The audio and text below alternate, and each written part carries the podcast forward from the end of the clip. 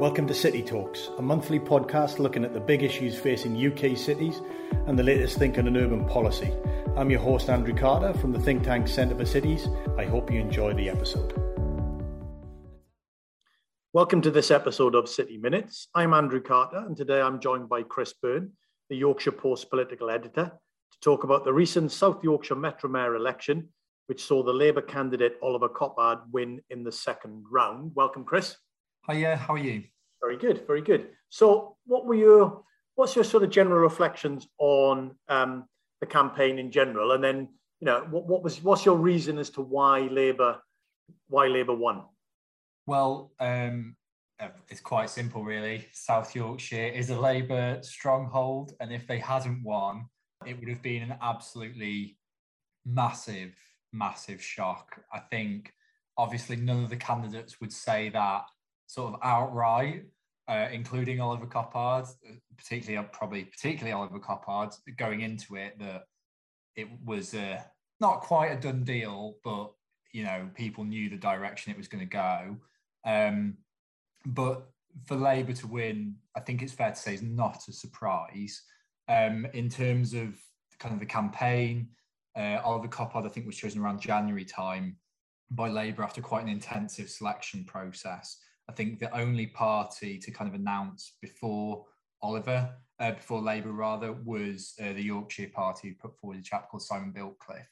Um, and I mean, obviously, in terms of the campaign, Labour have greater ground resources than than everyone else, and they also had the expectation they were going to win. So other people, you know, they were trying their best, I'd say, but you know, the momentum was always going to be with Labour. Um, and that is kind of how it how it panned out. I think one interesting thing about kind of Oliver Coppard and this particular vote is obviously South Yorkshire Mayor is now one of the sort of most prominent political positions across the whole of the north of England, arguably in the country. Oliver Coppard has not held sort of elected office before. He's been very involved in local politics, um, but he's not held elected office before. Um, and one one interesting thing with with this particular election is kind of none of the other candidates, maybe with the exception of Joe Otten, who was Liberal Democrat and Sheffield councillor, none of the other candidates had also had that kind of elected office experience. He couldn't really be criticised for that by the other candidates because they were all in the same boat and you know made the arguments of business experience, private sector yeah. experience, etc., etc. But it was it was it was kind of it was an interesting campaign, but it I think it's fair to say the result was not a surprise. Is there anything we should make of that, Chris? That you know, the sense that all of the candidates uh, didn't have you know elected office rep- experience. Obviously, Dan, as the you know, he, he did have. I mean, he still does have, in the sense he was the MP before, and he was the MP during, and he's the MP afterwards. But is there anything we should we should make of that? Well, it's, it's interesting because obviously Dan Jarvis, like you say, was a prominent MP, is still a prominent MP. Yeah. If you look at Tracy Brabin, she was yeah. an MP. If you look at Andy Burnham, he was a particularly prominent MP. And so, kind of the, the change there, it is different. But one thing I would say about Oliver Coppard is that he is very well respected in Labour circles. He ran against Clegg in 2015 and kind of massively, massively reduced his majority yeah. in Sheffield, Hallam, and Labour have now held that seat since, since sort of 2017. So it's not like he's a complete unknown fact, but it is just is a bit different. Yeah. And he himself has kind of said there will be a bit of a learning curve to it. He obviously has a sort of experience working behind the scenes in politics, but it's different being the front man, obviously, yeah, of, of kind of a massive, massive area of the country. I would say as well, the Conservatives chose Clive Watkinson, who's like a local businessman, um, successful local businessman. It, what, it wasn't like he was going up against, I don't know, like a Justine Greening or someone like that who's got big, weighty political experience. He was kind of, it was evened out by all of the candidates were almost kind of on the same level, if you know what I mean. Yeah, yeah, yeah. So, you know, you, you said about, you know, the, the, the election was Labour's to, to lose. But I wonder whether, you know, does that mean that the, the sort of red wall effect or the, you know, the, the Johnson effect or the doesn't really play out in, in South Yorkshire? Because that's not quite right, is it? So the Johnson effect did play out in South Yorkshire, in uh, in Rotherham, in Doncaster seats that had been Labour, and in some cases been Labour seats for generations, and actually on the outskirts of Sheffield in Stocksbridge and Penistone, had been Labour, went Tory in 2019. Yeah. Uh, and I think maybe if we were in a different part of the political cycle, and maybe if Partygate wasn't such a kind of all-consuming issue over the last few months, um, which has obviously affected Boris Johnson's personality, uh, popularity rather you might have seen a slightly different campaign from the Conservatives. To the best of my knowledge, there were no kind of political big hitters coming up to support the Clive Watkinson campaign. You didn't have Boris on the doorstep with him. And they chose him quite late in the cycle as well. Yeah. And all of that to me kind of indicates that they weren't particularly confident they were going to win it. Um, and they kind of just let it take its course. I, maybe that's being a bit unfair on Clive, but um, do you know what I mean? It was it wasn't like the Tories were throwing loads of resources at it and getting Boris up there to, to meet people because, no. as you rightly say, certainly in 2019, there has been a move towards people voting Conservative who didn't vote Conservative in South Yorkshire, but that in this election hasn't really played out. I mean, I think uh, Oliver Coppard's vote share was slightly down in, in the first round on what Dan Jarvis got, but they were both over 40%, and then they yeah. both won sort of convincingly in the second round of voting. And just on that, um, turnout was slightly higher this time than than the first time. Is that right, Chris? I mean, is anything again? What, what's your kind of reflection on on that? We'd always, we'd always like it to be higher, right? But I mean, it didn't go down. But what's your reflection on that in terms of you know the general appetite for you know for the mayor and the mayoral position? So I think one of the things is when Dan Jarvis was elected in 2018 the mayoral role was this quite amorphous, ambiguous thing, particularly in South Yorkshire, because there was no powers agreed. It was also called the Sheffield City region. It was, yeah. And it was kind of like, well, what's he actually going to be doing? Because he's got no powers, or he or whoever won the election, what they're going to be doing. Yeah. And it was quite, I mean, even Dan Jarvis himself at the time said, my pitch is quite complicated because he was saying we want to get an initial devolution done and then push on maybe for, for one Yorkshire. You, you know, it's not exactly get Brexit done. That you, do you know what I mean? Yeah. Um, but this time you've got it's called the South Yorkshire Mayor, so it's clearer to people what it's about. And there's been a few years of Dan Jarvis being quite a prominent political figure, and the new mayor is kind of controlling sort of hundreds of millions of pounds um, for transport and things like that. So all of that kind of, I mean, I'm not saying like everyone in South Yorkshire was utterly gripped by this uh, mayoral election, but in terms of kind of the vote going up, it's clearer what the mayor's role is, and it's clearer how it can change things in South Yorkshire. I guess so. I, I imagine that may have kind of helped a bit. Yeah, and interested to get your thoughts on you know what the Dan Jarvis sort of term and what you thought about that. And obviously, one of the things that happened during his term, as you say, was the name change from Sheffield City region to South Yorkshire. So start there. I mean, I'd be interested in your thought you know, why that came about. I, I, that came about, I think it was last year. So kind of getting towards yeah. the end of Dan Jarvis's term. And I know it's only a small thing, but I actually think it was one of the best things that could have happened. I really genuinely do because the Sheffield City region was kind of this. There was a, there was all sorts of political complications with it because initially Sheffield City devolution deal as envisaged also involved some like north east Derbyshire yes. councils. It was all sorts of complications to it, and like the name itself, Sheffield City region.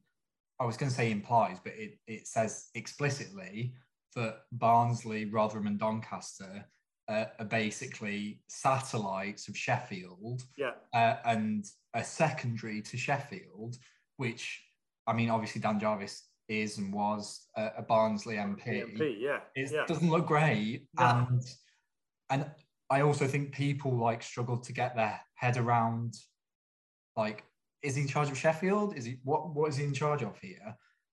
And Leeds kind of went through the same thing, and but before Tracy Brabin became the mayor, yes, they decided they were going to call it West Yorkshire rather than Leeds City Region and I, I can't say I'm privy to any of kind of how it all came about, the South Yorkshire name. But for me, I, I know it's kind of cosmetic, but it it works, and it's it's literally as simple as like if you'd have asked me, oh, can you tell me about the Sheffield City region mayor in 2018? We'd have had to spend like five minutes, not five minutes, but you it takes a while to actually explain, oh, Sheffield City region is this, that, and the other. Yeah. Whereas if you say he's the mayor of South Yorkshire, it's as simple as that, isn't it? So I actually think that was a really sensible step. Yeah. So um, give me your sort of scorecard on you know on the on the outgoing uh, mayor. I mean, you know, Dan's time, as you said, you know, it was almost he became mayor without really having infrastructure around him, without having a deal to implement, without having money to implement. So, you know, quite a different circum- set of circumstances to most of the other, if not all of the other mayors that had been elected at various points.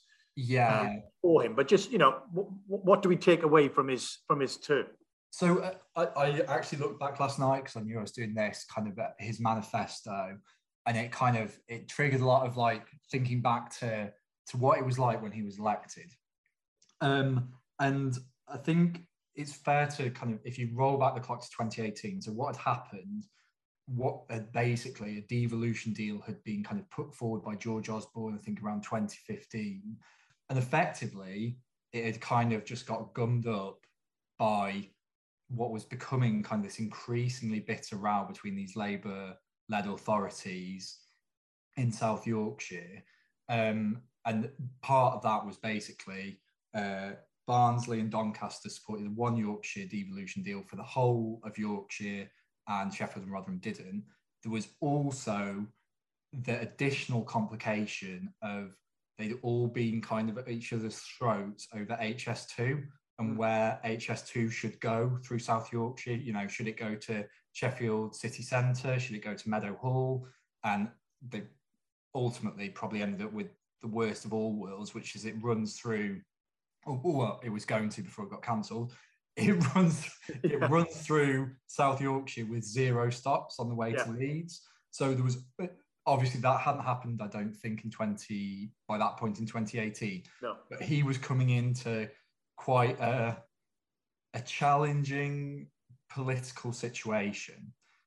The other, so the other thing was that Dan Jarvis himself was a supporter of One Yorkshire, and that his his manifesto was quite explicit that his plan was get the initial devolution deal, then we want to push on with One Yorkshire.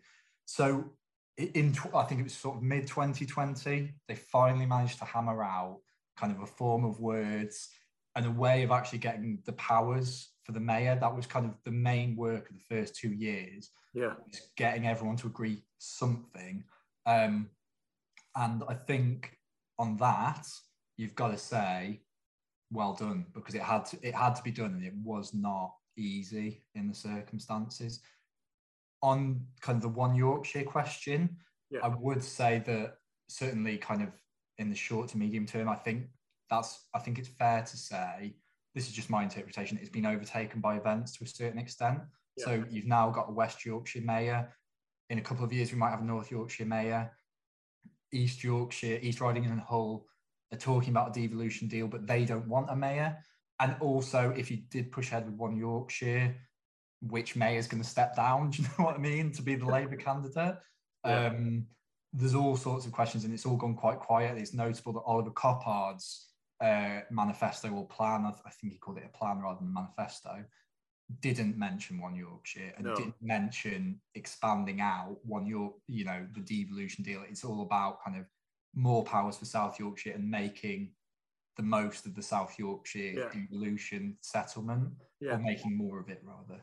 And what, what's your sense, Chris, of, you know, are there legacy effects of, you know, the origins of the mayoralty and you know Dan coming into post. I mean, are the legacy effects then for Oliver as he sort of settles into the position?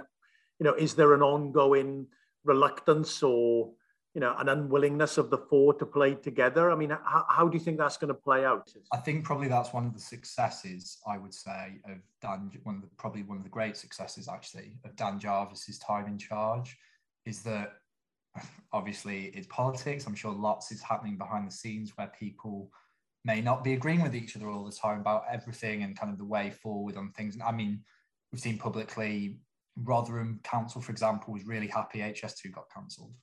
um, because it ran through their area Yeah, and they felt yeah. there was no immediate benefit, whereas Sheffield, not so much.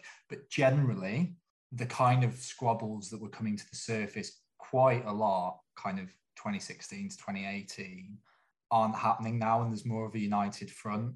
Um, so I think, I mean, so much has happened, right? Like with COVID and Yeah, yeah, all sorts that to a certain extent people do pull together. But I think certainly from an outsider perspective looking in and kind of their public position on things, there seems to be more unity. I, I would definitely that's say interesting.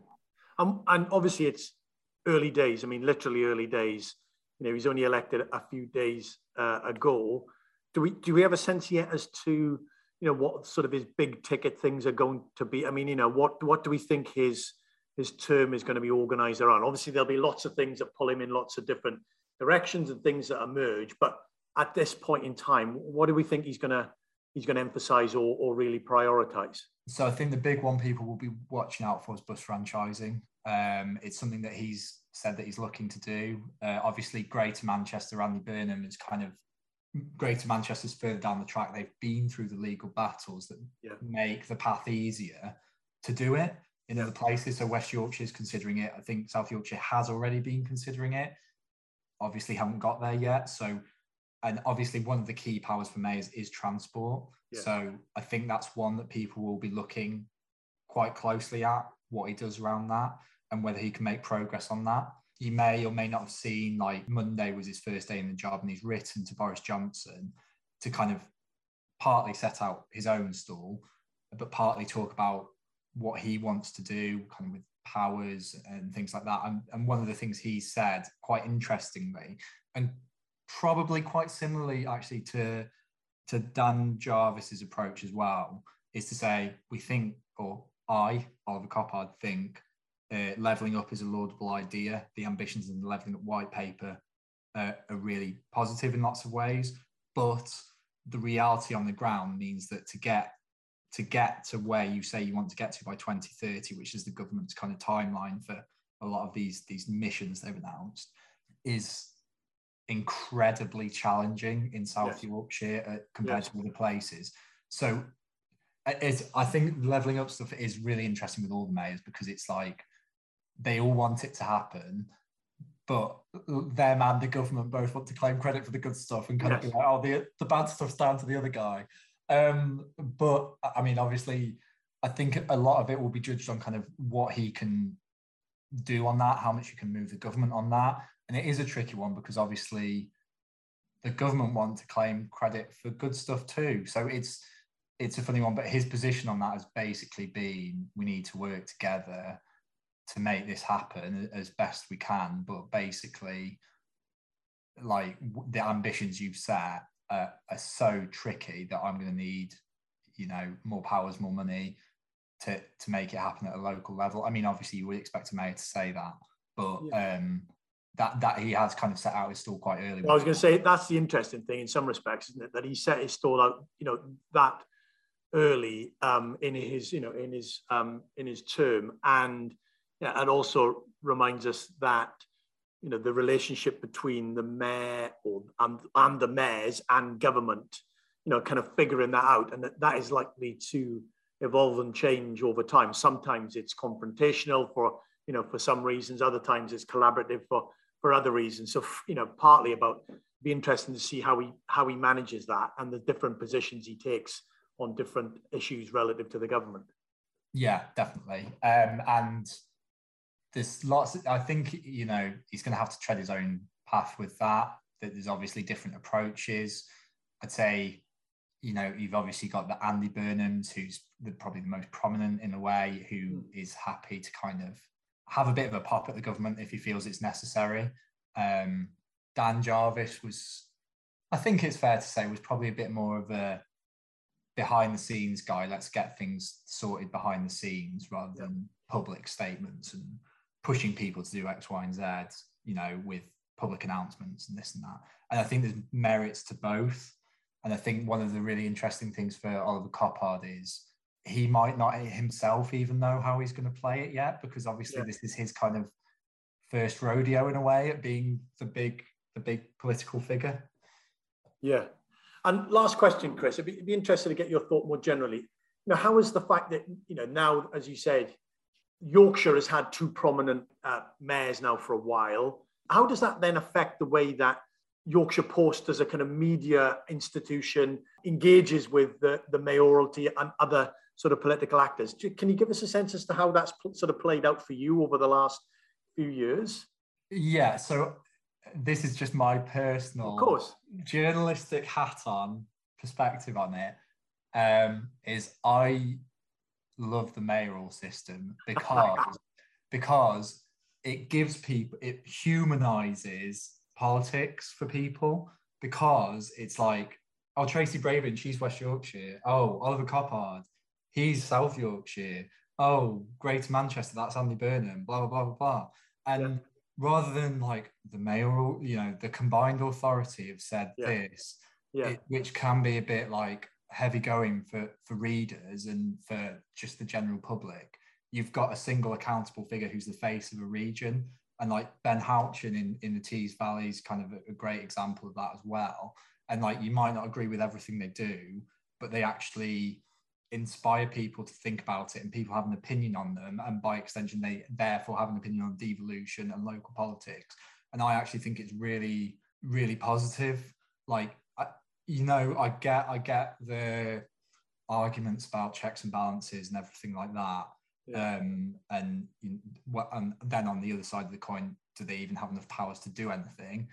But I actually think it's it's a real net positive, and I think I think it's the right move from the government to push ahead with these mayors because I just think it's it kind of it humanizes devolution as a process and it gives each region kind of its own champion. Um, and they don't have to compete with each other. Like literally, like on Twitter yesterday, Oliver Coppard was saying he tweeted a picture of like Tracy Brabin's added him to the Northern Mayors WhatsApp group. Um, but there is a serious point to that, which is like yeah, yeah. the mayors are very collaborative. And I yeah. was asking, I did an interview with Tracy Brabin a bit ago, and I can't remember precisely what I was asking her about. I think it was about the Channel 4 privatisation yeah. and the possibility that it might move out of Leeds. And I said, you know, is that going to lead to kind of more of the media interest industry being concentrated in Manchester and kind of to the northwest? And she just was like, you know, we're a united voice and I'm not going to criticise Manchester. Um, they, they've got, they're quite close knit with kind of their approach. And they, like you saw with the integrated rail plan. Yes yeah. joint statements and it made it all the more powerful that the way they kind of did that together. So it doesn't have to be kind of a, a competitive thing but i do think each region having its own kind of really visible champion is really good. Yeah well i think that's and I, I well unsurprisingly i completely agree with you and i also think that's a fantastic point on which to uh, finish. Uh, my guest today has been chris byrne. Chris thanks very much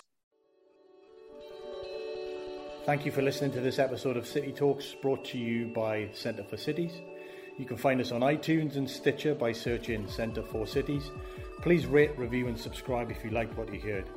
You can also follow the Centre on Twitter at Centre for Cities or like us on LinkedIn for the latest updates on what the Centre is up to. If you have any comments on the episode or suggestions for topics we should cover in the future, we'd love to hear from you. Do tweet us or send an email to info at centreforcities.org.